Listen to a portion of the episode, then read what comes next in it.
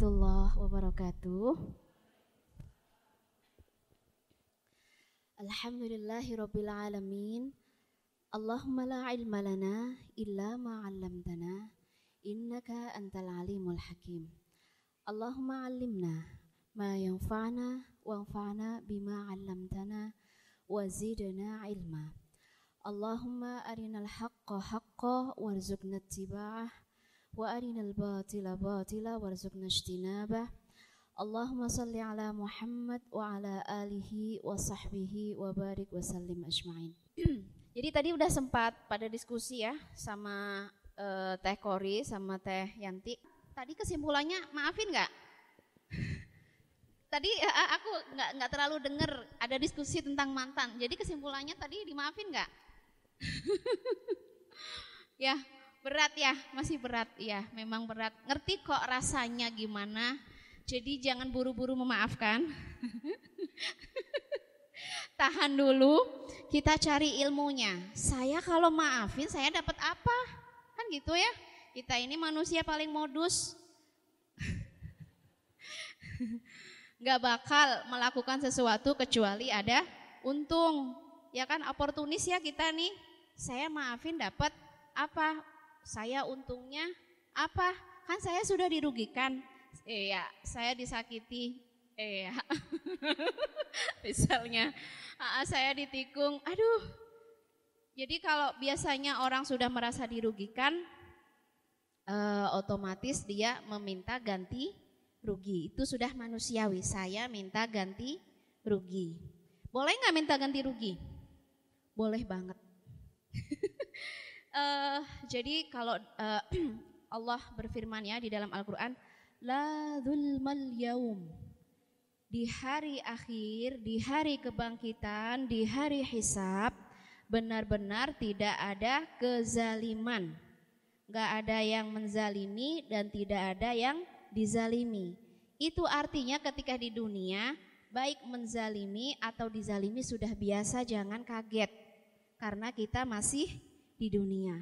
Ih aku tuh gak habis pikir, aku gak pernah nyakitin, Kenapa aku disakitin? Hello, kamu masih di dunia. Belum di akhirat. Aku tuh nggak pernah merugikan orang, nggak pernah ganggu orang. Kenapa saya dirugikan dan saya diganggu? Karena kamu masih di dunia dan di, di dunia isinya seperti itu. Jadi biasa aja, nggak usah habis pikir. Kalau kita pikir terus, emang nggak habis-habis. Kok dia tega ya? Kok dia Coba kalau dia ngerasain. Kadang-kadang kan ya kita mikir sampai seperti itu. Oke, la zulmal yaum nanti ketika di hari kebangkitan tidak ada kezaliman. Kita di dunia masih banyak kezaliman itu sudah biasa. Lalu posisi kita yang sedang dizalimi, posisi kita sedang disakiti, sedang diganggu ya, sedang uh, dibikin tidak nyaman. di dalam Islam ya, mukmin itu tidak pernah rugi. Dia selalu untung. Saya untung apa ketika saya dizalimi? Pertama, Allah berikan keuntungan. Ini ada tiga pilihan, teman-teman boleh pilih. Ya, seperti nyoblos ya, boleh milih yang mana aja yang terbaik buat teman-teman. Pilihan pertama apa? ketika seseorang dizalimi dan dia mengangkat tangannya berdoa, "Ya Allah, balas, balas." Biasa ya orang lagi disakiti, artinya gini. Kadang-kadang kita kalau lagi kesel gitu, coba ya kalau dia ngerasain yang aku rasain. Coba dia ngerasain yang dia kerjakan saat ini kepada aku. Gimana rasanya? Itu sudah dalam bentuk bisa jadi doa atau bahkan yang jelas-jelas kita berdoa ya Allah cepat atau lambat besok atau lusa balaskan boleh nggak doa seperti itu boleh boleh. Itu hak prerogatif orang-orang yang dizalimi. Dan itu mustajab. Itu didengar dan langsung uh, apa diijabah oleh Allah ya. Wa izzati wajalali demi keagunganku demi kehormatanku. Ini Allah langsung ya melalui uh, hadis kutsi. Barang siapa yang berlaku zalim, aku akan balaskan walau ba'dahin. Meskipun nanti ya, nggak harus sekarang dibales. Jadi pelajarannya apa buat kita? Jangan sampai zalim. Jangan sampai nyakitin orang, baik lisan kita, perilaku kita ya jangan sampai kita nyakitin dan merugikan orang lain karena walau ba'dahin meskipun nanti kita pasti dibalas. Kok aku ngalamin gini ya? Ingat dulu pernah. Kok aku dihina ya? Oh ingat dulu pernah menghina. Kok aku dicuri uangnya ya misalnya? Oh dulu aku mungkin ngambil hak orang. Kok aku diginiin ya? Ya jadi semua yang kita kerjakan itu bakalan dibalas. وجزاء سيئة سيئة مثلها وجزاء سيئة سيئة مثلها ketahuilah bahwa jaza balasan keburukan adalah keburukan yang sama persis tidak kurang dan tidak lebih Makanya kita harus hati-hati. Kalau orang awam bilangnya, teh hati-hati nanti kamu kena hukum karma loh. Nak, orang tua kadang, hati-hati nanti kamu kena hukum karma. Apa sih hukum karma? Hukum karma adalah hukuman dari Allah ya, sepadan dengan yang kita kerjakan. Itu bukan mitos. Itu memang ajaran al Quran supaya kita lebih berhati-hati jangan sampai menzalimi orang lain. Ya, menyakiti orang lain dengan lisan kita, menyakiti dengan tulisan kita, menyakiti dengan perilaku kita, hati-hati.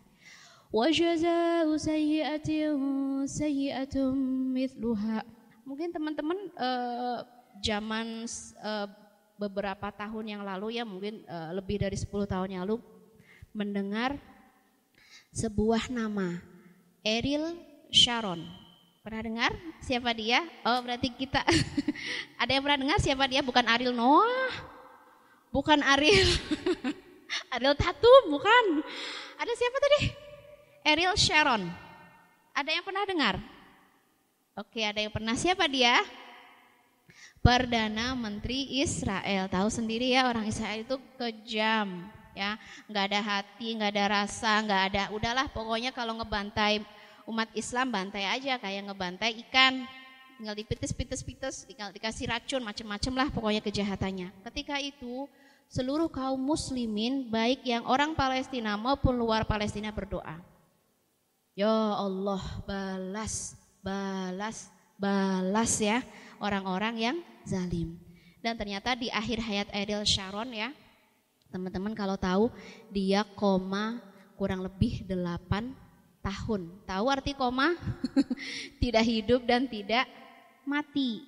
Ini hasil dari sebuah kezaliman. Meskipun walau ba'dahin, meskipun nanti ya, jangan sampai kita terkena dahsyatnya doa orang yang terzalimi. Dahsyatnya doa orang yang kita sakitin. Hati-hati karena mereka memang berhak. Jadi, apakah kita boleh mendoakan keburukan? Itu jatah. Jatah orang yang dizalimi. Itu pilihan pertama. Ternyata Allah berikan pilihan yang kedua. Apa pilihan yang kedua? At-tahkim ya. At-tahkim itu peradilan ketika di akhirat. Misalnya ada teman kita ngutang 30 juta gitu, nggak bisa bayar, mau dipenjarain juga sia-sia ya. Maksudnya udah uh, udah miskin ngutang gitu. Jadi gimana? Ya sudah, kamu akan aku tuntut ketika di akhirat. Ya, ya gimana orang bayar uh, dia minta duit di dunia, dianya miskin, ya sudah Akhirnya mukmin tersebut mengatakan, "Aku akan tuntut kamu ketika di akhirat." Pada yaumul akhir nanti ya semua manusia akan menghadapi peradilan. Siapa yang nuntut? Orang-orang yang terdekat dulu misalnya. Kamu punya salah sama orang tua. Ya, dosa-dosa sama orang tua dikumpulin pas kita baca, kena pasal berlapis? Karena dosanya banyak misalnya. Dosa-dosa kita sama suami, dosa-dosa kita sama teman, dosa-dosa kita sama tetangga, dosa-dosa kita sama orang lain. Ternyata pas berkumpul, misalnya nih saya duduk di sini sebagai terdakwa yang nuntut orang sebanyak ini. kan jadi bingung ya. Oke, silahkan ngantri yang nuntut. Ketika sudah ngantri semua sudah ini dilihat. Ya Allah, aku pernah umroh 10 kali. Mana pahala umroh aku? Maaf, pahala umroh kamu diminta oleh fulan karena kamu pernah nyakitin dia dan kamu nggak bisa ngebales. Jadi pahala umroh aku diambil. Saya pernah sedekah segede masjid. Mana catatan amalnya? Maaf, itu juga sudah diambil. Saya pernah sholat, saya pernah zakat, saya pernah semua jenis kebaikan yang kita pikir, wah kayaknya aku mah kebaikannya banyak. Kebaikan aku pasti bikin aku masuk surga. Pas kita cek, loh kok rekening saya putih? maksudnya putih, nggak ada angka, nggak ada nominalnya gitu. Ini ke mana? Kenapa bisa jadi bocor? Ternyata yang nuntut banyak sekali. Soft pertama, soft kedua, soft ketiga ngabisin amalan kebaikan kita habis ludes. Pas dilihat, ya masih ada soft-soft berikutnya. Saya saya bayar pakai apa ya Allah? Saya sudah nggak punya kebaikan, saya nggak punya amalan. Akhirnya soft-soft berikutnya tetap nuntut, pokoknya kami mau dibayar, pokoknya kami mau dibalas. Akhirnya ya sudah karena kamu sudah uh, sudah bangkrut, kamu gak bisa bayar, cara bayarnya ini menyedihkan, cara bayarnya menyakitkan. Cara, cara bayarnya adalah seluruh uh, pahala, eh pahala, uh, apa sih catatan amal keburukan orang-orang yang kita zalimi itu ditimpakan buat kita. Misalnya Allah, maaf, saya nggak pernah zina. Itu kan misalnya. Kenapa di, di amalan saya ada dosa zina? Karena kamu pernah nyakitin orang yang pernah berzina. Dia dia nggak rela, akhirnya dia nuntut dan dia meng, eh, apa, menimpakan keburukan kamu, eh, keburukan dia untuk kamu karena kamu nggak bisa bayar. Allah saya teh nggak pernah mencuri. Kenapa ini ada catatan mencuri? Kamu pernah nyakitin orang dan dosanya buat kamu. Gitu terus semua yang akhirnya asalnya dia bersiap-siap menuju ke surga. Ternyata dia harus ke neraka. Inilah tahkim hati, hati dengan apa yang kita kerjakan di dunia. Jangan sampai kita bangkrut, bukan hanya bangkrut, tertimpa keburukan yang tidak pernah kita kerjakan tertimpa eh, azab siksa padahal kita tidak pernah melakukan. Ini dahsyat sekali dan sangat menyakitkan. Kita kan sudah pede ya dengan amalan kita, ternyata hasilnya seperti itu. Oke. Kejadian seperti itu di antara kaum mukmin banyak bikin Rasulullah Shallallahu alaihi wasallam sedih. Mukmin yang harusnya masuk surga ternyata dia terlempar ke neraka gara-gara tahkim, gara-gara sebuah peradilan. Akhirnya eh, orang yang dizalimi ya diajak oleh Allah ditampakkan sebuah surga yang sangat indah. Surga yang sangat spesial. Ya Allah, surga ini untuk siapa? Ya Allah, indah sekali andaikan surga ini untuk aku, tapi kayaknya nggak mungkin deh. Ini untuk siapa ya Allah? Apakah ini untuk para rasulmu? Atau para nabimu? Untuk para syuhada? Untuk para as-siddiqin? Untuk siapa? Jadi karena kita ngelihat ya, surga itu sangat indah.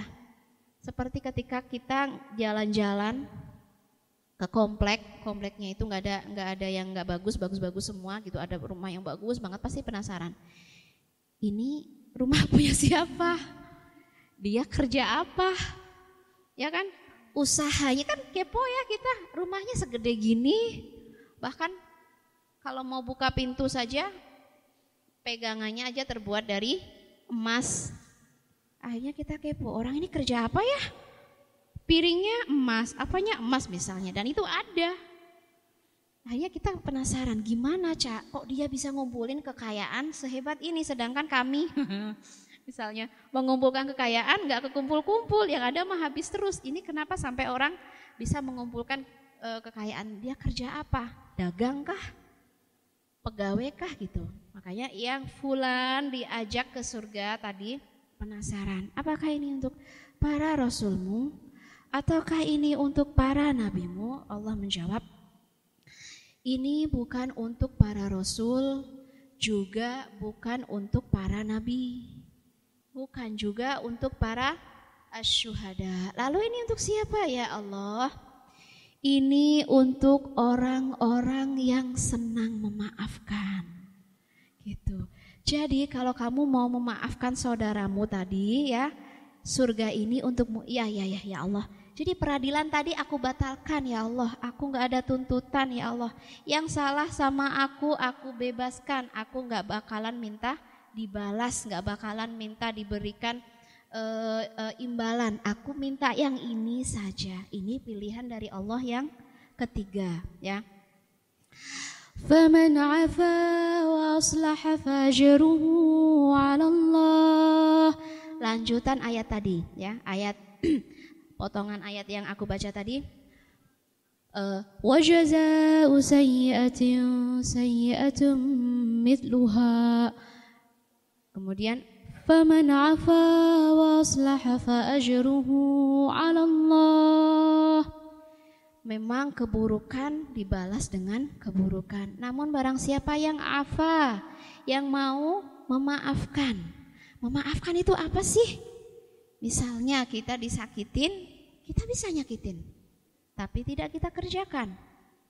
Kita dirugikan, kita bisa ngebales, tapi tidak tidak kita kerjakan. Kita dihina, kita bisa menghina.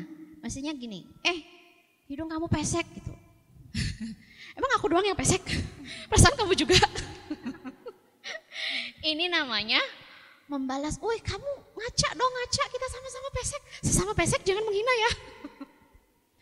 kan gitu. Artinya kita bisa menemukan celah untuk membalas, tapi tidak enggak kita kerjakan. Ah daripada ngomongin pesek mah ngapain ya? Mending astagfirullahaladzim. Kenapa sesama orang pesek nggak boleh menghina? Mending kita banyakin astagfirullahaladzim. Jadi gini kita bisa membalas tapi tidak membalas. Udah ya kamu kalau sakit hati kamu duduk manis aja biar aku yang balesin. Tuh ada kasus seperti itu. Kamu duduk manis aku yang balesin nanti kamu tinggal tunggu laporan. Akan aku pites-pites orang yang nyakitin kamu. Ternyata kita bilang jangan, jangan, jangan, jangan. Kenapa gitu? Nggak penting dan nggak perlu jangan sampai kita berlaku jahil, berlaku bodoh hal yang sama, kebodohan yang sama. Ini faman afa. Rasulullah Sallallahu Alaihi Wasallam di berbagai takdir kehidupan beliau yang disakitin, beliau ya sering sekali mengambil jalan afa. Lebih baik memaafkan daripada ngebales. Padahal Rasul bisa kalau ngebales. Bayangin ketika di Fathu Mekah, orang Mekah sudah pada ciut masuk ke rumah masing-masing dan masing-masing rumah sudah kebayang. Dulu pernah nyakitin Bilal, kayaknya nanti aku dipites deh sama Bilal ada yang nyakitin Suhaib, ada yang nyakitin Salman. Kayaknya aku nanti digorok deh sama Salman. Semua kejahatan yang pernah mereka kerjakan kebayang. Tapi apa yang uh, apa yang uh, Rasulullah Shallallahu Alaihi Wasallam lakukan ya? La tathriba alaikumul yaum. Udah nggak usah terlalu baper, nggak usah terlalu takut, nggak usah terlalu horor sama kami, nggak usah terlalu apa ya? Jangan usah terlalu, maksudnya udah kalian jangan menyakiti diri kalian. Kenapa? Antum tulako.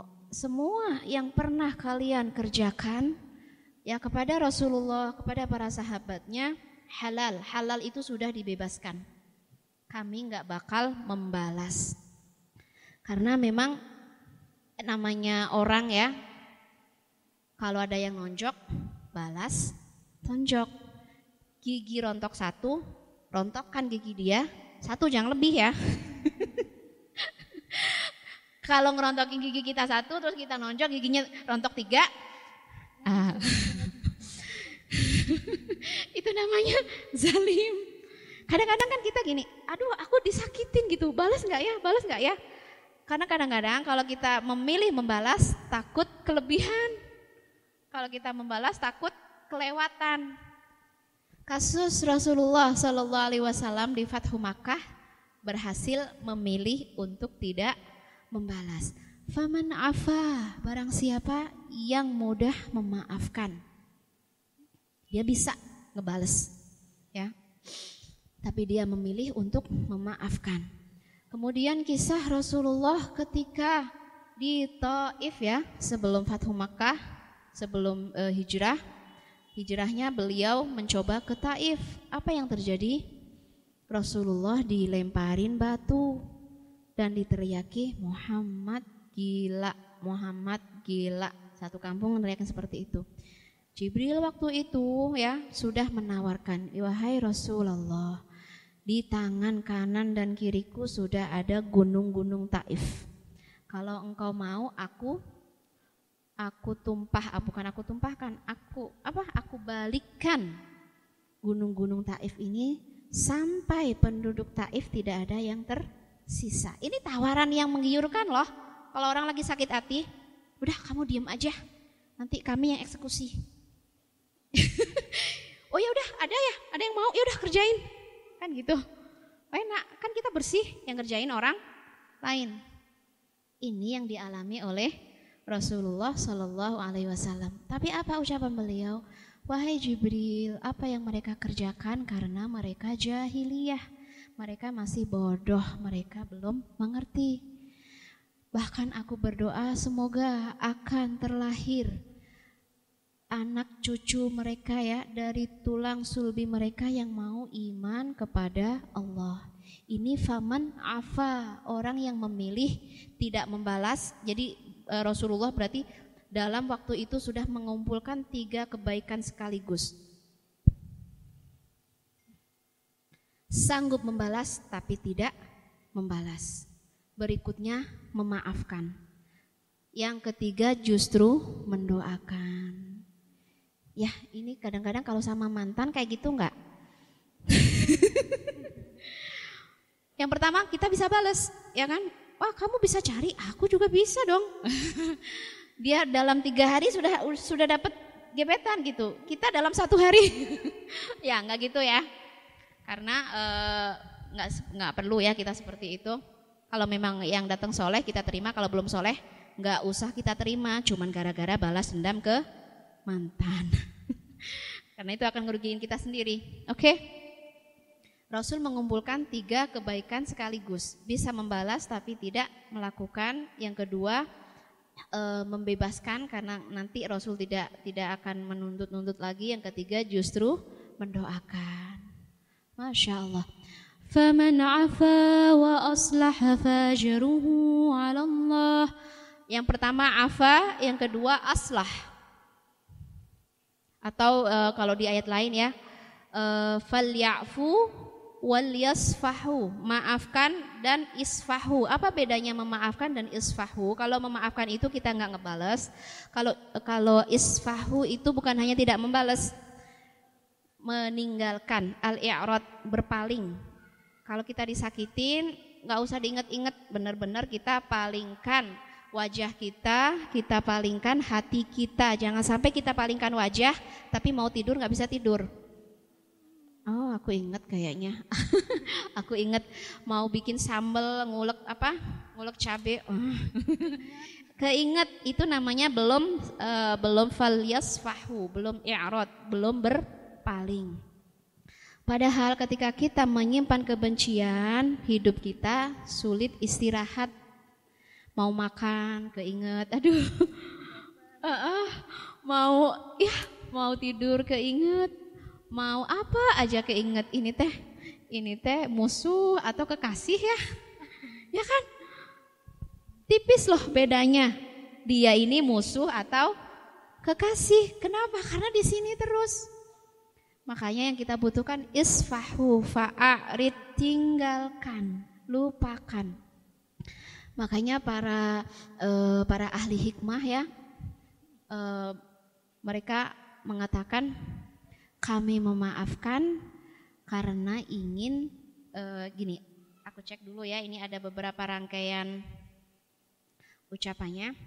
Usamih li artah. Saya harus memaafkan supaya saya bisa istirahat. Mengistirahatkan hati feel free. Freedom tidak bawa-bawa kesalahan orang lain di hati kita. Tidak bawa-bawa keburukan orang lain di kepala kita. Ya, jadi ketika kita bisa memaafkan, kita bisa meletakkan sesuatu yang berat. Jadi bisa istirahat. Ada orang yang tidak bisa memaafkan ketika dia uh, ada di Bandung, ingat pergi ke Sumatera tetap ke bawah, ke Hong Kong ke bawah, umroh ke bawah. Kenapa? Tidak bisa memaafkan. Tapi kalau bisa memaafkan, di depan matanya saja kita masih bisa berlaku e, berlaku manis artinya tetap menjaga akhlak menjaga akhlak karimah kita berikutnya apa yang beliau ucapkan wa tanasali abtasim. Dan aku berusaha lupa tadi ya melupakan as uh, falyafu wal fahu tinggalkan berpalinglah dan lupakan.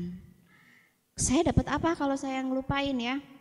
Ngelupain itu bisa bikin kamu tersenyum. Ya. Jadi kenapa susah tersenyum? Karena masih keinget ngelihat orangnya. Yang tadi kita misalnya gini ya aku ngomong sama Terifa gini senyum-senyum pas ngelihat dia nggak jadi senyum. Jadi, kecekat gitu ya. jadi caranya gimana? Uh, uh, bodoh amat lu mah. Jadi gini aja. Berpaling ya jadi nggak usah terlalu didramatisir nggak usah main drama berkepanjangan. Minta tolong sama Allah supaya Allah bantu kita lupa. Dari SD sampai SMP SMA kuliah semua pelajarannya mengingat ini ingat ya pelajarannya ya hadisnya ingat ya Qurannya ingat ya gitu semuanya mengingat ini e, dua kali dua berapa ingat ya Jangan lupa empat kali empat berapa? Ingat semua pelajaran di sekolah. Pelajaran mengingat, sedangkan kita butuh pelajaran untuk melupakan. Penting ya? Penting, harus. Jangan semuanya diingat, harus bisa melupakan. Yang baik ingat, yang buruk lupakan. Ini akan membuat kita bahagia. Punya teman, teman kita punya lima kebaikan, tapi ternyata juga punya lima keburukan. Berat nih, ya kan 50-50. Supaya kita ukhuwah tetap baik ya, ingat-ingatlah yang baik, lupakan yang buruk. Jangan kebalik. Mengingat yang buruk, lupa yang baik, akhirnya mudah sekali ukhuwah ukhuwah kita pecah. Mudah sekali Eh, persaudaraan kita, ya persahabatan kita runtuh gara-gara kecewa dengan hal-hal yang sepele. Padahal selama ini dia sudah banyak baiknya. Ketika Rasulullah Shallallahu Alaihi Wasallam mengabarkan, kebanyakan yang menjadi penghuni neraka adalah perempuan. Kebanyakan yang menjadi penghuni neraka perempuan. Kan kita kepo, penyebabnya apa ya Rasulullah? Kenapa kebanyakan perempuan? Dan insya Allah yang kebanyakan itu tidak satu pun ada di sini. Amin ya Pak Alamin. Tidak satu pun yang hadir di sini dan yang mengikuti kajian ini.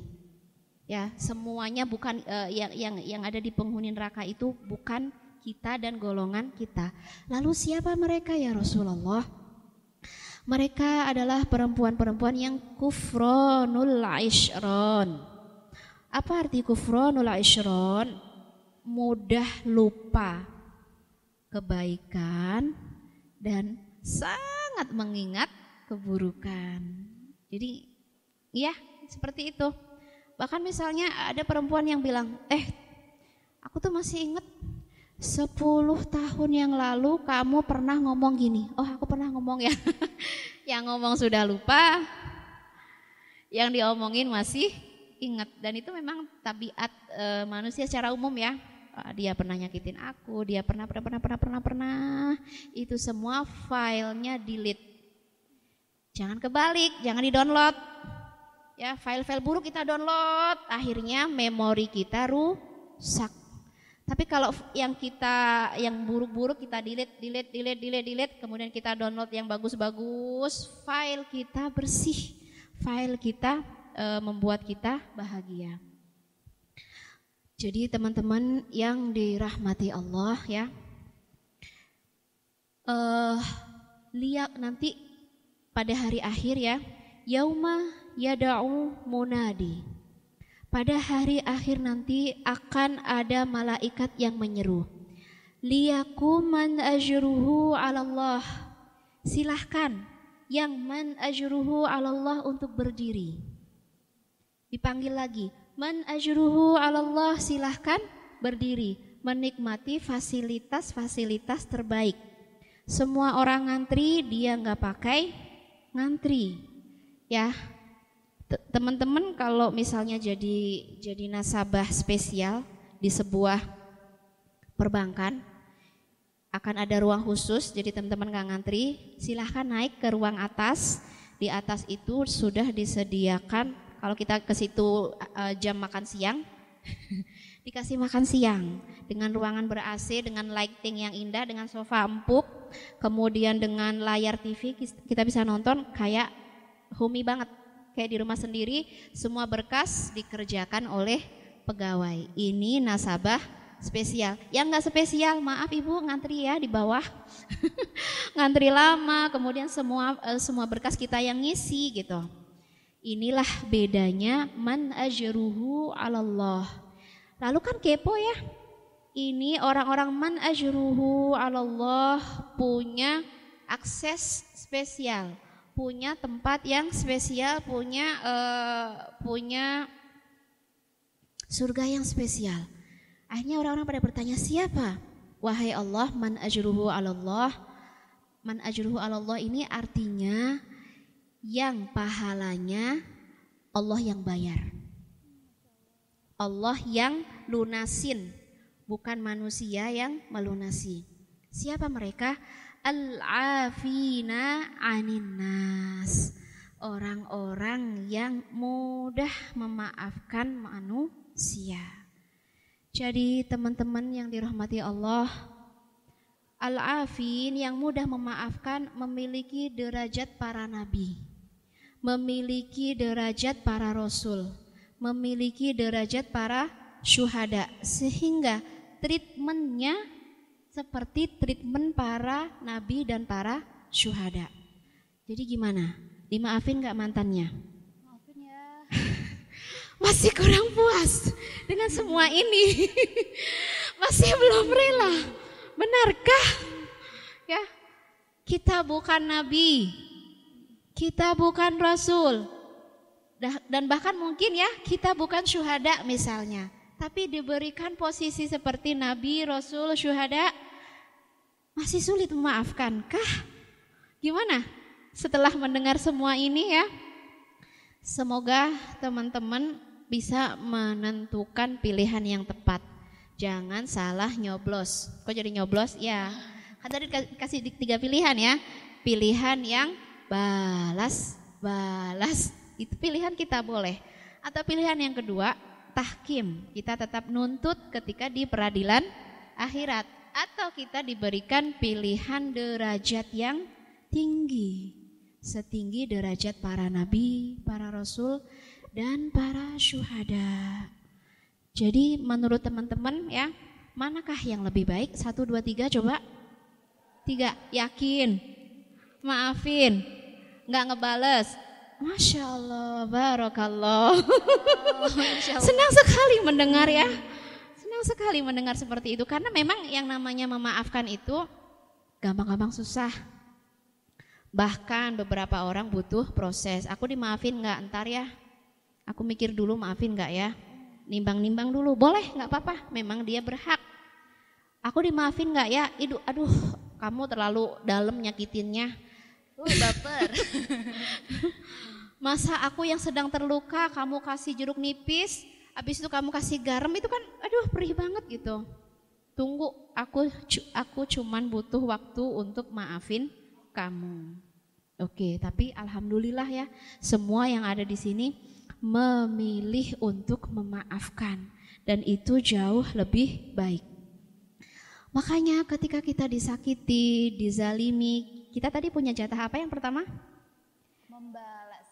Bukan ini, bukan membalas. Bukan jatah membalas, jatah berdoa. Aduh, salah kesimpulan semua ini. Hello, aku nggak nyuruh ngebales ya. Mendoa. Aduh, parah ini. Kita punya jatah doa mustajab. Dan doanya biasanya kalau orang sakit hati kan bales ya. Allah balaskan dendam aku. Balaskan sakit hati aku. Daripada kita punya jatah doa mustajab, kita pakai untuk yang untungnya kecil ya sebenarnya. Ngebalas orang teh untungnya kecil. Cuman untung apa coba? Biar puas. Untung puas, tapi nggak dapet surga. Ah, rugi banget ya. Nikmat, aduh enak banget habis ngebales teh. Bisa tidur nyenyak gitu, tapi dosa-dosa kita masih menanti. Ya, keburukan-keburukan kita masih menanti untuk diadili. Tapi kalau orang memaafkan, insya Allah. Barang siapa ya, irhamu mau fil ardi yarhamukum mau fis sama. Sayangi yang di bumi, yang di langit akan sayangi kamu. U'fu, maafkan yang ada di bumi.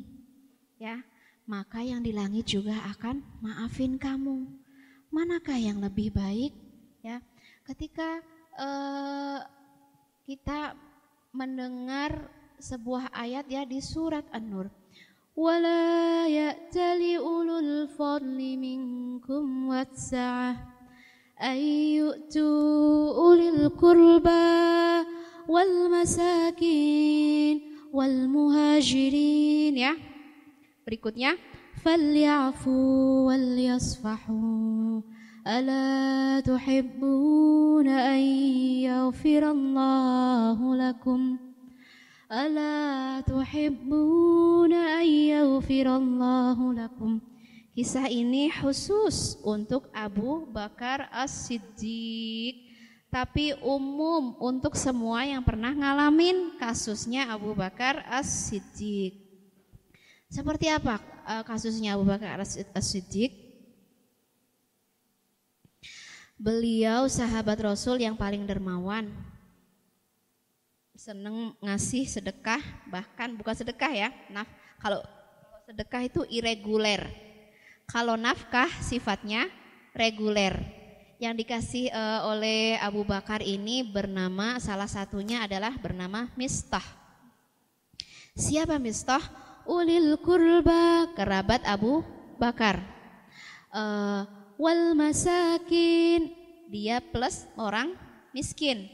Wal muhajirin fi sabilillah dan orang yang hijrah. Jadi Mistah ini punya posisi tinggi loh posisi kerabat, posisi miskin. Miskin itu tinggi dalam Islam.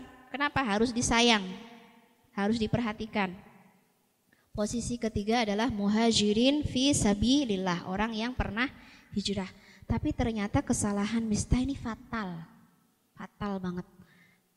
Mungkin kalau kita jadi Abu Bakar kayaknya juga bakalan bersikap seperti Abu Bakar. Kesalahannya apa? Termasuk orang-orang yang menyebar fitnah Fitnah apa? Fitnah bahwa Aisyah putri Abu Bakar selingkuh. Ini kan fatal banget ya. Menghancurkan kehormatan bukan hanya kehormatan Abu Bakar, tapi kehormatan Rasulullah Shallallahu Alaihi Wasallam menyakiti bait an-nubuwah rumah kenabian disakitin. Padahal yang namanya Mistah selama ini yang ngasih uh, yang ngasih nafkah, nafkah itu secara reguler diberikan ya. adalah Abu Bakar As-Siddiq ya mungkin kita sering gitu saya itu udah baik-baik sama dia gitu eh ternyata akhirnya dia nikung coba gimana rasanya dia, saya itu udah baik-baik sama dia ternyata dia mengkhianati amanah ya kan saling curhat saling ngasih motivasi saling mendukung ternyata ujungnya mengkhianati kita atau ya pokoknya orang-orang yang sering kita baik-baikin ternyata dia nyakitin kita. Itu gimana rasanya? Mau dipites aja, kita kan bisa mites habis dia. Mau dibales bisa ngebales. Ternyata Abu Bakar menyetop e, menyetop apa? Nafkah yang biasa setiap bulan dapat 3 juta, kok kali ini enggak dapat. Kenapa saya nggak dapat 3 juta gitu? Karena kamu termasuk penyebar fitnah. Nah, oleh Allah ternyata hmm, Abu Bakar As-Siddiq diberikan perhatian lebih. Perhatiannya apa? Wala ya'tali ulul fadli minkum ya. Turun ayat khusus untuk Abu Bakar. Wahai Abu Bakar, tidaklah pantas, tidaklah boleh, tidaklah layak ya karena engkau adalah ulul fadli. Karena engkau dari awal kenabian, engkau orang yang mulia. Engkau orang yang dermawan, engkau orang yang baik. Jangan sampai karena kasus ini kamu berubah tidak dermawan, kamu berubah tidak baik. Kadang-kadang ya kita punya kasus kayak gitu. Selama kita uh, selama kita apa kuliah ya, kita baik gitu kan selama kita berumah tangga kita baik, ternyata ada kasus yang bikin kita kecewa, wah ya udah kalau kita sama-sama begini mau hancur hancur bareng, mau jelek jelek bareng, kan gitu ya? Karena sudah emosi, mau mau berantem, ayo kita saling. Uh -uh. Nah itu uh, oleh Allah apa ya? Diingatkan, wahai Abu Bakar, kamu kamu adalah ulul fadli kamu selalu punya posisi tinggi, jangan turun. Kamu selalu dermawan, jangan bakhil. Kamu tuh selalu keren di hadapan aku. Kali ini kamu harus tetap keren. Kamu itu orangnya kuat dan harus selalu kuat. Kamu tuh orangnya sabar dan harus selalu sabar. Kamu tuh orangnya uh, tawakalnya tinggi sama Allah dan harus selalu tawakal. Meskipun dihantam badai di digulung digulung ombak sekali kuat tetap kuat sekali memaafkan tetap memaafkan jangan sampai kasus-kasus kecil kasus-kasus atau takdir-takdir buruk ya memang takdir itu ada yang buruk takdir takdir takdir buruk yang menimpa kita bikin kita hilang agama bikin kita hilang akhlak bikin kita hilang yang asalnya kita ini adalah mutiara ketika diuji diuji ya ada yang bawa palu dikeprek-keprek mutiara tetap mutiara. Nggak akan ada yang bisa menghancurkan sebuah mutiara. Ini diingatkan oleh Allah kamu mutiara kamu berharga kamu keren. Tetaplah jadi orang keren. Jadi gimana ya Allah? Balyafu falyasfahu udah Abu Bakar mending maafkan saja. Dan tinggalkan artinya tinggalkan udah kamu nggak usah drama berkepanjangan seputar masalah ini. Ya. Ala tuhibbuna ayyaghfirallahu lakum dan kamu dapat kabar gembira wahai Abu Bakar. Ya saya orang sakit. Orang sakit itu harus ada obatnya. Ya kalau nggak ada obat ya nggak bisa sembuh. Obatnya apa ya Allah? Gitu. Maukah seluruh dosa-dosamu diampuni? Mau ya Allah, itu obat ya Allah. Dosaku lebih banyak daripada dosa orang lain. Aku lebih baik memaafkan ya. Dan dosaku dimaafkan. Irhamu, u'fu, maafkan ya yang ada di bumi Allah maafkan yang ada uh, yang ada di langit. Maksudnya yang ada di langit akan memaafkan kita. Jadi sebenarnya ketika kita maafin, Allah maafin dosa-dosa kita. Manakah yang lebih baik? kita bertahan membalas dan dosa-dosa kita stay masih ada atau kita maafin berikut dosa-dosa kita juga terdilit mana yang lebih baik Allahu Akbar Allahu Akbar. Allahu ghafur, Allahu afu, Allah maha pengampun, maha pemaaf dan senang sekali dengan hamba-hambanya yang pemaaf dan pengampun. Kamu punya jatah doa mustajab. Jangan dipakai untuk balas, balas.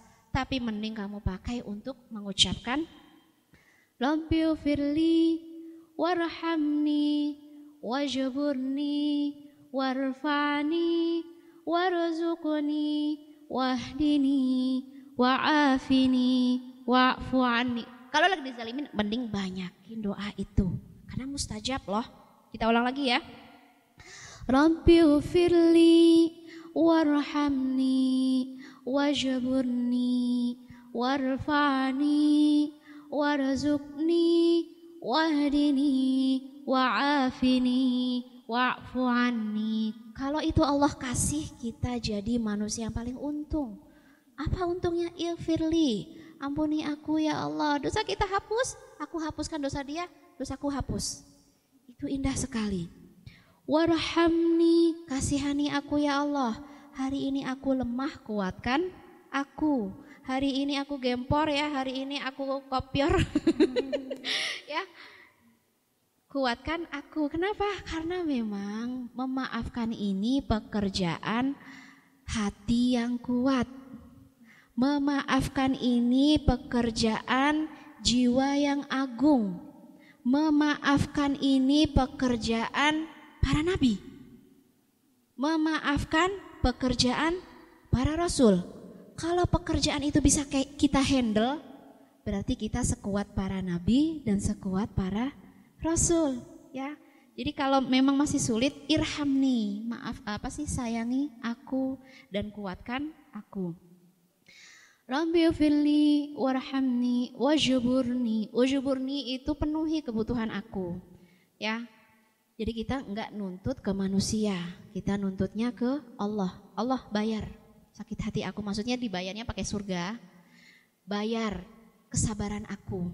Allah bayar, lunasi semua kesulitan yang aku hadapi karena manusia. Wajuburni warfa yakni tinggikan derajat aku. Dari derajat yang sulit memaafkan menjadi derajat yang mudah memaafkan. Dari derajat lemah hati lemah itu hati yang tak pernah bisa maafin. Lemah banget. Aduh nggak bisa. Nggak bisa karena ngerasa dia masih lemah makanya irfa'ni jangan sampai aku termasuk golongan yang selalu lemah naikkan aku ke derajat akuya, derajat orang-orang yang kuat, sanggup memaafkan. Warfa'ni seperti kuatnya para nabi, seperti kuatnya para syuhada. Waruzukuni daripada mikirin dia, mending aku mau tambahan rezeki. Bener enggak? Mending aku mau tambahan iman, mau tambahan amal, mau tambahan kebaikan, mau tambahan umur yang berkah, daripada mikirin dia ya. Warzukni wahdini tambahkan hidayah.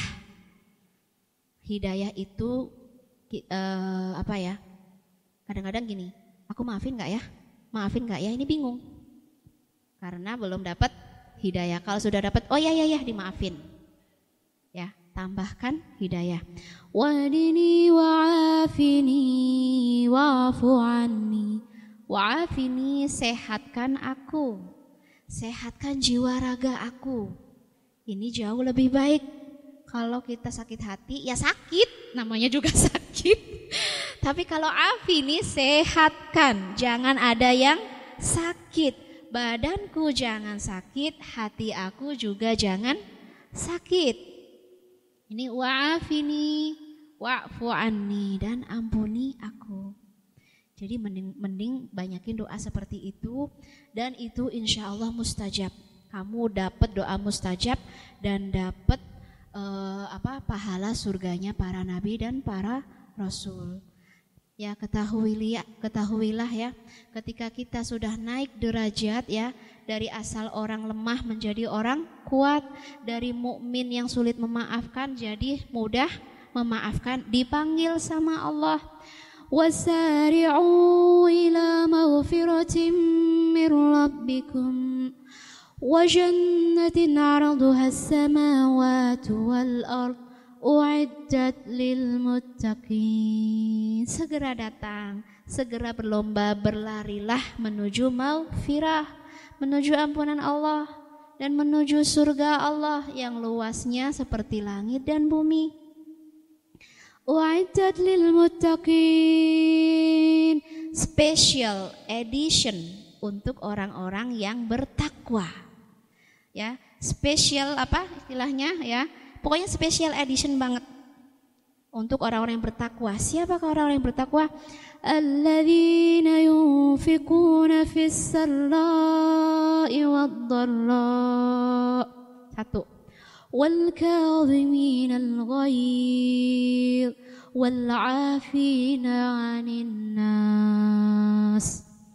Orang bertakwa yang dapat special edition surga spesial dari Allah.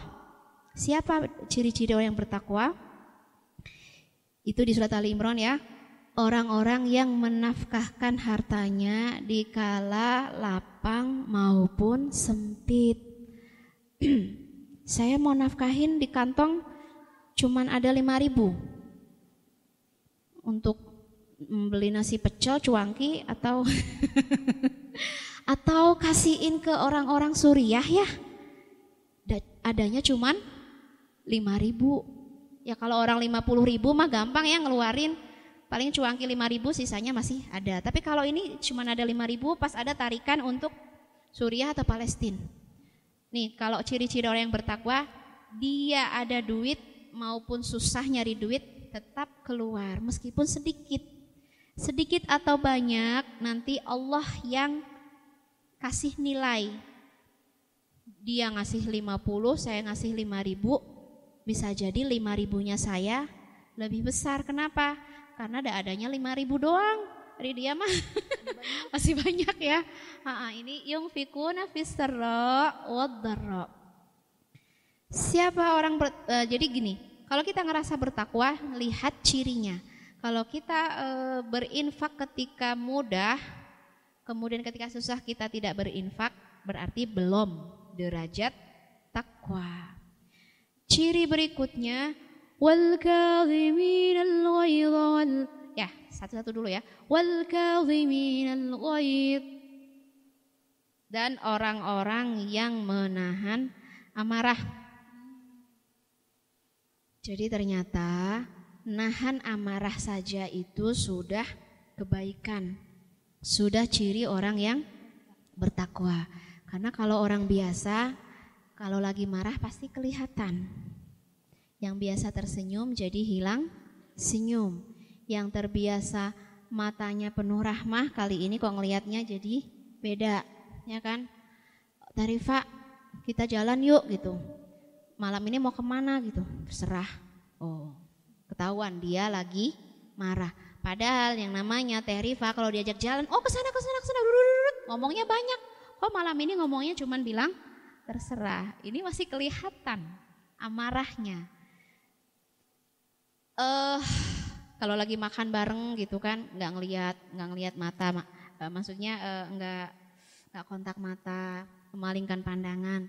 Ini tipe-tipe orang yang masih kelihatan kalau marah.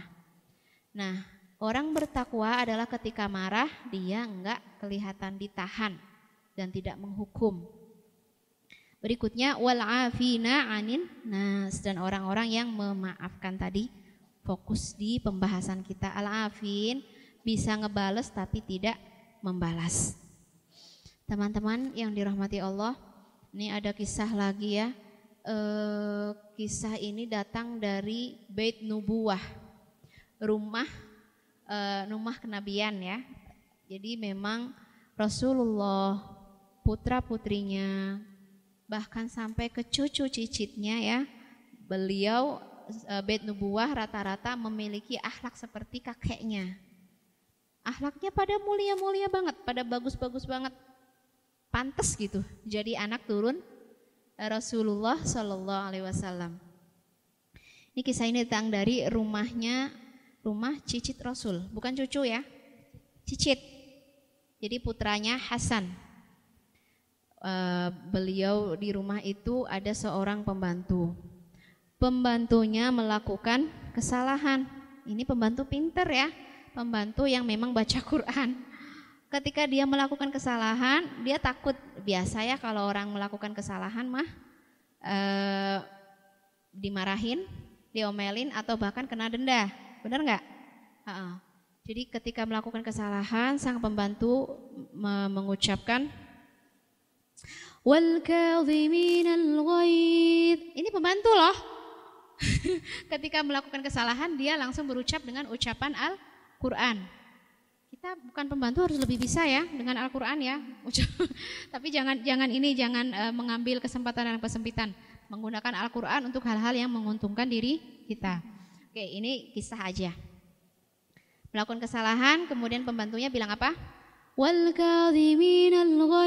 artinya dan orang-orang yang menahan amarah. Kata cicitnya Rasul, ya aku nggak bakal marah. Akan aku tahan. Kenapa dia tahan? Ini yang ngomong Allah, maksudnya kalau sudah Al-Quran yang bicara, nggak ada yang berani. Begitulah bait nubuah, diingatkan pakai Al-Quran. Pembantu beriman, tuannya juga beriman. Pembantu e, cinta Al-Qur'an e, apa? Tuannya juga cinta Al-Qur'an. Jadi yang pertama dia bilang bilang apa? Tahanlah amarah kata tuannya, kata cicit Rasul, "Ya, aku akan tahan amarahku." Dilanjutin sama pembantunya.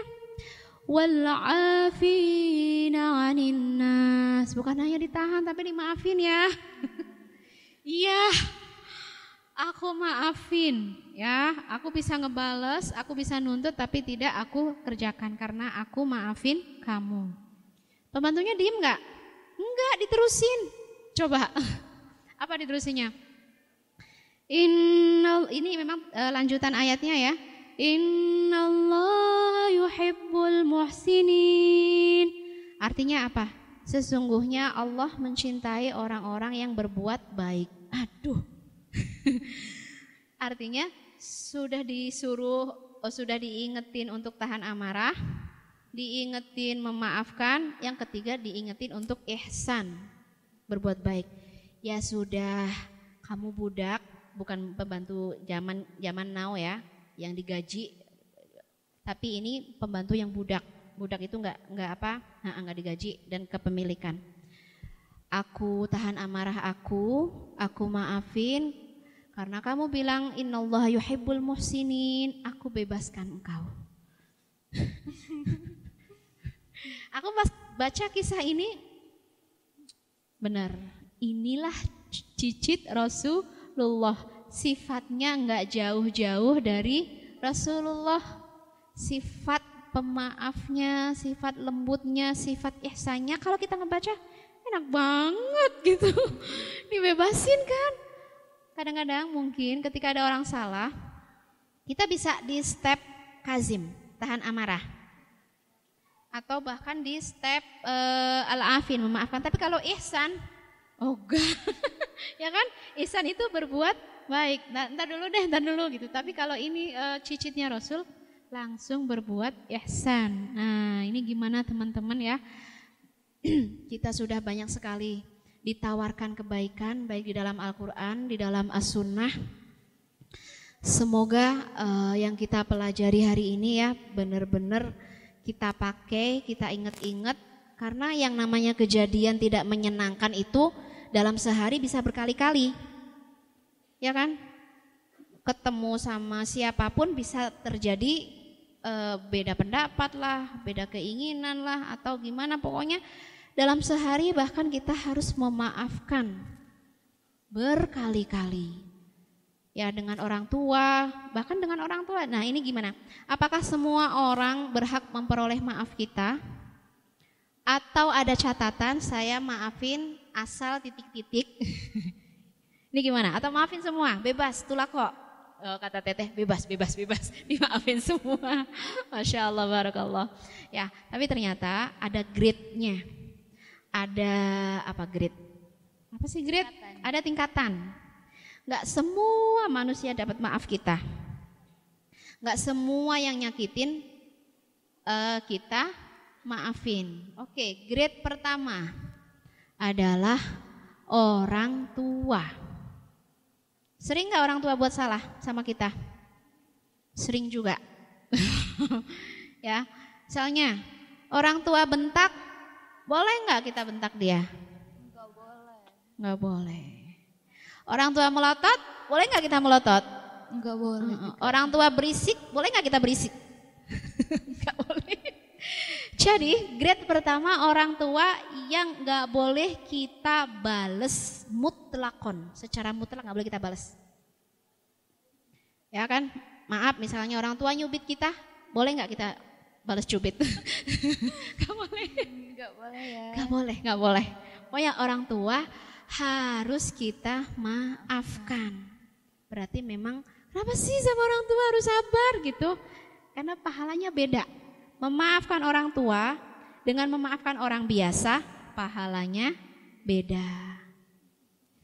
Oke, gak boleh kita bales, dan harus kita maafkan secara mutlak. Itu orang tua.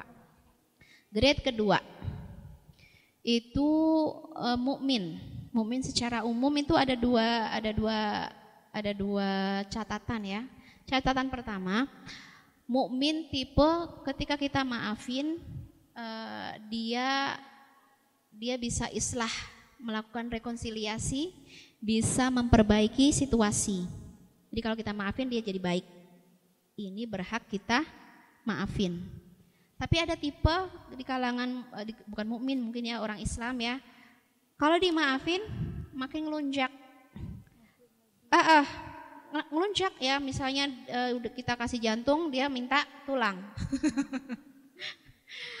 nah ini tipe-tipe yang uh, boleh kita kasih pelajaran. Pelajaran pertama mau itu hasanah. Pelajaran kedua bisa eksekusi. Eksekusi itu kisos. Bisa kita misalnya ada teman sombong banget, masya Allah, sombongnya amit-amit gitu kan.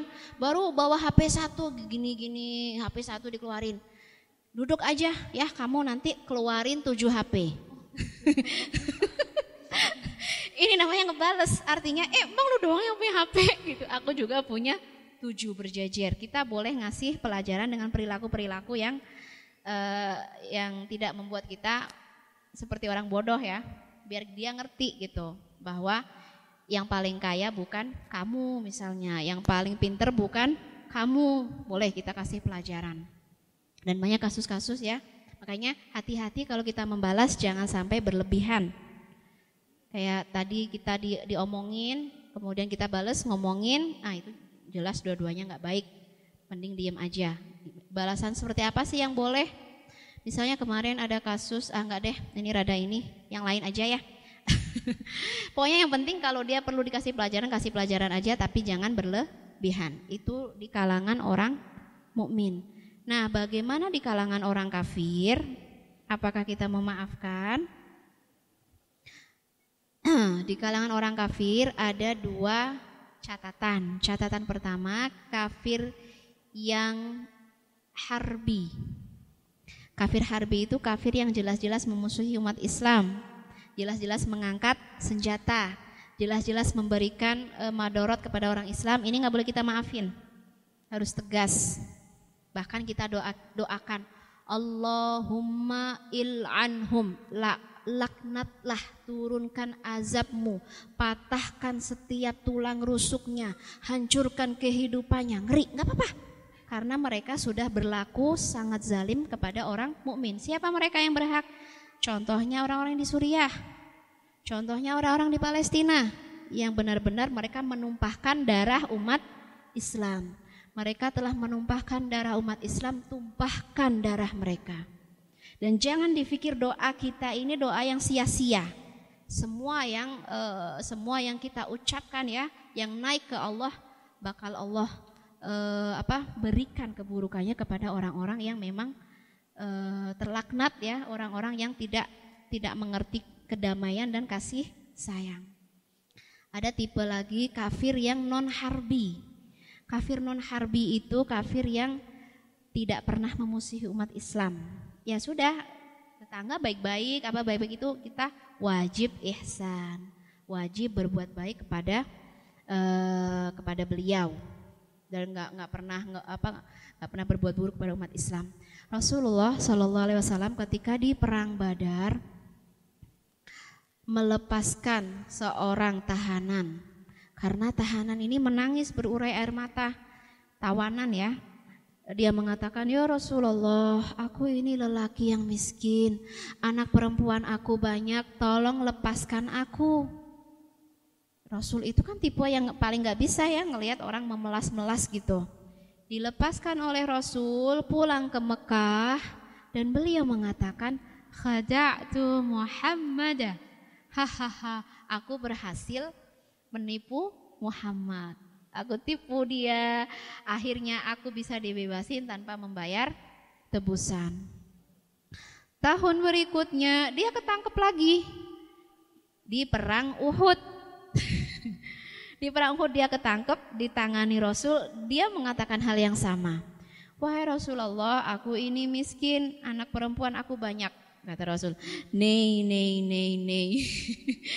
Kamu sudah uh, apa kamu sudah menipu Rasulullah kali ini kamu tidak akan dilepas beri pelajaran beri, berikan balasan kepada orang-orang yang tidak mengerti kebaikan yang tidak tahu kita sudah ampuni kita sudah berikan kebaikan tapi dia malah seperti itu oke demikian ya teman-teman gambaran jadi teman-teman semoga sudah tidak bingung saya maafin nggak ya saya ngebales nggak ya Kalaupun ngebalas batasannya seperti apa? Karena jangan sampai kita ngebalas asalnya kita terzalimi karena kelebihan jadi menzalimi. Ma'adallah. Semoga kita bukan termasuk orang-orang yang menzalimi. Kalau terzalimi kita masih untung. Kita masih uh, diselamatkan oleh Allah. Ya, mangga aku serahkan ke Teh Rifa. Ya, gitu ya teman-teman. Jadi uh, ternyata susah memaafkan itu ada itunya loh, ada janjinya kalau kita memaafkan dikasih surga yang uh, derajatnya sama dengan para anbiya gitu ya. Walaupun ya terasa sulit, Arifah juga merasakan rasanya sulit tapi yuk sama-sama kita coba ikhlaskan semoga uh, kita dengan mengikhlaskan dengan memaafkan orang kita dikasih pahala syurga yang itu pasti lebih menguntungkan daripada membalasnya puasnya yang sesaat doang gitu. Oke, mungkin uh, dicukupkan sekian. Setelah ini kita sambung dengan uh, doa dari Umi dipersilahkan.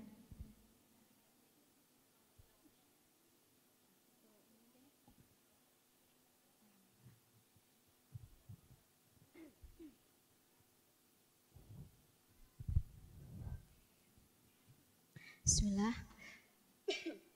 Alhamdulillah. Allah yang hadirkan teman-teman di sini untuk terus belajar membersihkan hati, mensucikan jiwa, memperbaiki akhlak. Kita ini semua lemah dan Allah yang menguatkan kita. Kita tak mampu, kita tak berdaya memberi maaf, tapi ketika kita terus berdoa meminta Allah pasti mampukan kita untuk memberi maaf. Allah mampukan kita untuk memperoleh derajat para nabi, derajat para syuhada. Teman-teman yang dirahmati Allah, di majelis mulia ini, majelis iman, majelis ilmu, Para malaikat ikut hadir bersama kita. Saat ini, para malaikat membentangkan rahmat, sayap rahmatnya untuk kita. Dan turut mendoakan, semoga Allah ampuni dosa-dosa kita. Allah ijabah seluruh doa-doa kita. Ketika kita berdoa dengan kekuatan hati, dengan keyakinan, terutama semua yang datang di sini, datang karena Allah dengan berbagai macam amalan-amalan kebaikannya. Semoga doa yang akan kita panjatkan benar-benar membawa keberkahan di dalam kehidupan kita. Kita awali dengan istighfar. Astaghfirullahaladzim الذي لا إله إلا هو الحي القيوم. وأتوب إليه. أستغفر الله العظيم. الذي لا إله إلا هو الحي القيوم. وأتوب إليه. أستغفر الله العظيم الذي لا إله إلا هو الحي القيوم وأتوب إليه. اللهم يا مقلب القلوب ثبت قلوبنا على دينك يا مصرف القلوب صرف قلوبنا على طاعتك. اللهم أصلح قلوبنا وأعمالنا. طهر قلوبنا من كل سوء. طهر قلوبنا من كل داء. طهر قلوبنا وجوارحنا من كل سوء. طهر قلوبنا من كل ما يغضبك يا الله يا رحمن طهر قلوبنا من كل خلق لا يرضيك. طهر قلوبنا من الغل والحقد والحسد والكبر طهر قلوبنا من كل أذى يا رحمن يا رحيم يا الله sucikan hati kami ya Allah bersihkan hati kami dari semua akhlak-akhlak yang buruk, dari semua akhlak-akhlak yang menyakiti jiwa kami sendiri. Sucikan hati kami dari rasa benci, dengki, hasad, atau bahkan dari rasa sombong ya Allah. Rasa merendahkan orang lain, merasa bahwa orang lain lebih hina dari kita ya Allah. Ampuni semua rasa yang buruk yang pernah kami rasakan ya Allah. Sucikan jiwa kami, beningkan hati kami, biarkan hati kami menjadi hati yang paling mudah menerima semua perintahmu ya Allah. Hati yang paling mudah menjauhi semua laranganmu ya Allah. Hati yang paling mudah menerima perintah dari Al-Quran ya Allah. Hari ini kami belajar dari Al-Quran tentang memaafkan ya Allah. Semoga hati kami adalah hati hati yang kuat, hati yang agung, sehingga keagungan Al-Quran, kekuatan Al-Quran mampu meresap ke dalam hati kami. Kami bisa memiliki derajat para nabi. kami bisa memiliki derajat para syuhada. Bahkan ketika kau tampakkan surga-surga para nabi dan para syuhada, kami juga berhak memasukinya ya Allah. Karena kami belajar dari mereka ya Allah. Kami berusaha ya Allah. Meskipun berat, meskipun sulit, kami tetap berusaha ya Allah. Sulit memaafkan akan terus kami usahakan Ya Allah, jangan pernah sampai di akhir hayat kami, kami menjadi orang-orang yang terus lemah ya Allah. Tak bisa memaafkan sesama muslim ya Allah. Ketika kami tidur ya Allah, akan menutup dan memejamkan mata ya Allah. Jangan sampai ada kesalahan mukmin. Jangan sampai ada kesalahan muslim yang ada di hati kami. Kecuali kami selalu mengucapkan untuk mereka ya Allah, Allahumma lahum warhamhum. Ya Allah, Sayangilah orang-orang Islam, sayangilah orang-orang mukmin ya Allah. Berikan kebaikan orang-orang mukmin seperti Engkau berikan kebaikan kepada kami. Berikan perlindungan kepada orang-orang mukmin sebagaimana Kau berikan kepada kami. Ya Rahman, Ya Rahim, hati yang bening adalah rezeki terindah untuk kami ya Allah. Engkau yang membolak-balikan hati kami. Sesaat kami ada amarah, bantu kami meredam amarah. Sesaat kami sulit memaafkan, bantu kami untuk memaafkan. Sesaat kami hilang kesabaran, bantu kami mengembalikan kesabaran kami ya Allah. Palingkan hati kami hanya untuk taat ya Allah. Palingkan jiwa kami hanya untuk mencari ridhomu ya Allah. Jangan pernah hati kami berpaling kepada keburukan. Hati kami mengikuti bisikan syaitan. Hati kami mengikuti hawa nafsu kami sendiri ya Allah.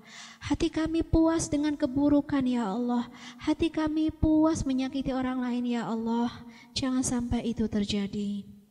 Ya musarrifal qulub, Engkau yang memalingkan hati kami ya Allah. Ketika kami mencoba berpaling kepada keburukan, ya Allah, tarik kami kembali. Tolong kami, ya Allah. Ketika kami sudah sangat dekat dengan api nerakamu ya Allah segera berikan pertolongan kepada kami ya Allah. Jangan sampai kami ya Allah terseret kepada api neraka karena hawa nafsu kami sendiri. Karena kami mengikuti bisikan-bisikan setan ya Allah. Ya Rahman, Ya Rahim. Perbaiki hati kami ya Allah. Itulah yang akan membuat engkau ridho. Engkau ciptakan hati kami dalam kondisi bening, putih, bersih, sepanjang kami menjalani kehidupan kami. Bantu hati kami agar tetap putih, bersih, bening ya Allah tanpa keruh. Sampai ketika engkau panggil jiwa-jiwa kami ya Allah. Ya Tuhan nafsul mutmainnah. Ya Tuhan nafsul mutmainnah. Irja'i ila rabbiki radiyatan maradiyah. Wahai pemilik jiwa yang tenang, wahai pemilik hati yang bening bersih, pulanglah kepada Allah, kembalilah kepada Allah dengan kemuliaan. Kembalilah kepada Allah dengan derajat yang tinggi. Kembalilah ke dalam rahmat Allah Engkau dicipta untuk merasakan rahmat Allah. Engkau dicipta untuk menikmati kasih sayang Allah, bukan dicipta untuk kembali kepada api neraka. Ya Allah, ya Allah, ya Rahman, ya Rahim. Innaka afuwun karim, tuhibbul afwa fa'fu anna ya karim. Ampuni kami ya Allah, kami tahu dosa kami banyak. Kami tahu kami tak bisa berhenti berbuat kesalahan ya Allah. Ampuni kami ya Allah. Salah satu jalan terbaik juga ya Allah. Bantu kami untuk mengampuni saudara kami ya Allah. Ya Rahman, Ya Rahim. Sucikan jiwa kami, sucikan hati kami. Jangan karena buruknya hati kami, engkau marah kepada kami. Karena buruknya akhlak kami, engkau membenci kami, ya Allah. Kami tak sanggup engkau benci. Kami tak sanggup engkau jauhi, ya Allah. Kami ini fakir, kami ini butuh, kami ini lemah ya Allah sedangkan engkau yang maha memenuhi kebutuhan kami. Ya Rahman, Ya Rahim, Ya Karim, kami telah belajar bagaimana Rasulullah Shallallahu Alaihi Wasallam memiliki akhlak yang paling mulia. Ya Allah, ampuni kami ya Allah. Kami sudah banyak belajar, tapi kami sulit memaafkan. Ya Allah, Engkau yang mengajari Rasulullah, Engkau yang memutihkan hati Rasulullah. Bantu kami ya Allah, seperti Engkau membantu Rasulullah Shallallahu Alaihi Wasallam. Wahai Zat yang selalu mengijabah doa orang-orang yang meminta. Ya Allah, penuhi hajat kami ya Allah agar memiliki hati yang bening, bersih ya Allah. Ya mujib as-sa'ilin Nas'aluka ikhlasa nabiyyika Ibrahim Alladhi waffa Wasidku nabiyik Ismail الذي بنفسه ضحى. وعفه نبيك يوسف الذي اعتسم واستحيا. وشك وشكر نبيك سليمان الذي حمد وأفنى. ونسألك قوة في الطاعة. ونسألك قوة في الطاعة. والحق مثل هارون وموسى. ونسألك طهارة نبيك عيسى الذي أبرأ الأبر الأبرص والأعمى. ونسألك خلق نبيك محمد صلى الله عليه وسلم. الذي دنا من سدرة المنتهى. الذي دنا من سدرة المنتهى. واجعلنا يا رب ممن تدبر آياتك. فكان من أولي النهى وارزقنا السعادة سعادة في الدنيا والآخرة والدرجات العلى برحمتك يا رب Wahai Robnya Ibrahim, bantu kami memiliki ikhlasnya Nabi Ibrahim. Nabi Ibrahim, Nabi, Nabi yang sangat ikhlas, yang selalu memenuhi semua yang Engkau perintahkan ya Allah. Bantu kami untuk bisa melaksanakan semua perintahmu. Engkau Robnya Ismail. Ismail adalah Nabi yang benar, jujur, dan bahkan beliau sudah memberikan contoh kepada kami. Contoh yang paling berat ya Allah mengorbankan jiwanya karena Allah. Bantu kami ya Allah memiliki jiwa yang dimiliki Ismail, berpasrah diri untuk Allah, jujur mau kembali kepada Allah, jujur benar-benar ya Allah mau mengorbankan diri ya Allah bantu kami meskipun ketika kami masih lemah seperti ini ya Allah.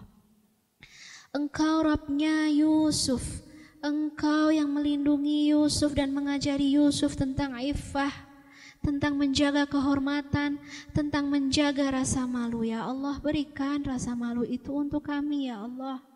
Berikan rasa ifah menjaga diri ya Allah jangan sampai kami jatuh dalam keburukan. Jangan sampai kami jatuh ya Allah kepada hal-hal yang engkau benci ya Allah. Engkaulah Robnya Sulaiman. Engkau ajarkan Sulaiman rasa syukur yang besar. Berikan syukur yang dimiliki Sulaiman untuk hati kami ya Allah. Supaya kami terus mengucapkan Alhamdulillah. Alhamdulillah baik dikala senang maupun susah. Ya Allah. Engkau yang ajari Rasulullah Sallallahu Alaihi Wasallam akhlak tertinggi, akhlak agung, akhlak mulia, kekuatan orang-orang yang paling kuat yang dimiliki oleh Rasulullah. Kemuliaan yang di kemuliaan tertinggi ya Allah sampai Rasulullah bisa mendekati Sidratul Muntaha tempat yang paling dekat denganmu ya Allah. Karena akhlak beliau, dekatkan kami dengan Rasulullah Sallallahu Alaihi Wasallam. Dekatkan kami denganmu ya Allah dengan akhlak-akhlak kami ya Allah. Ya Rahman, Ya Rahim. Ampuni dosa kami. Ampuni dosa kedua orang tua kami. Sayangi mereka ya Allah, cintai mereka. Lindungi mereka ya Allah, muliakan mereka ya Allah. Semua ilmu yang kami dapatkan ya Allah untuk menjadi penerang bagi hidup kami dan hidup orang tua kami. Ketika orang tua kami masih hidup, muliakan mereka ya Allah. Ketika mereka sudah wafat ya Allah, lindungi mereka dari api neraka. Berikan cahaya untuk kubur mereka, lapangkan kubur mereka ya Allah. Kami berdoa kebaikan ya Allah Berikan kebaikan itu untuk kami dan semua orang-orang Islam ya Allah, seluruh umat Islam. ربنا آتنا في الدنيا حسنة وفي الآخرة حسنة وقنا عذاب النار. وصل اللهم على سيدنا محمد وعلى آله وأصحابه الأخيار وسلم تسليما كثيرا. السلام عليكم ورحمة الله.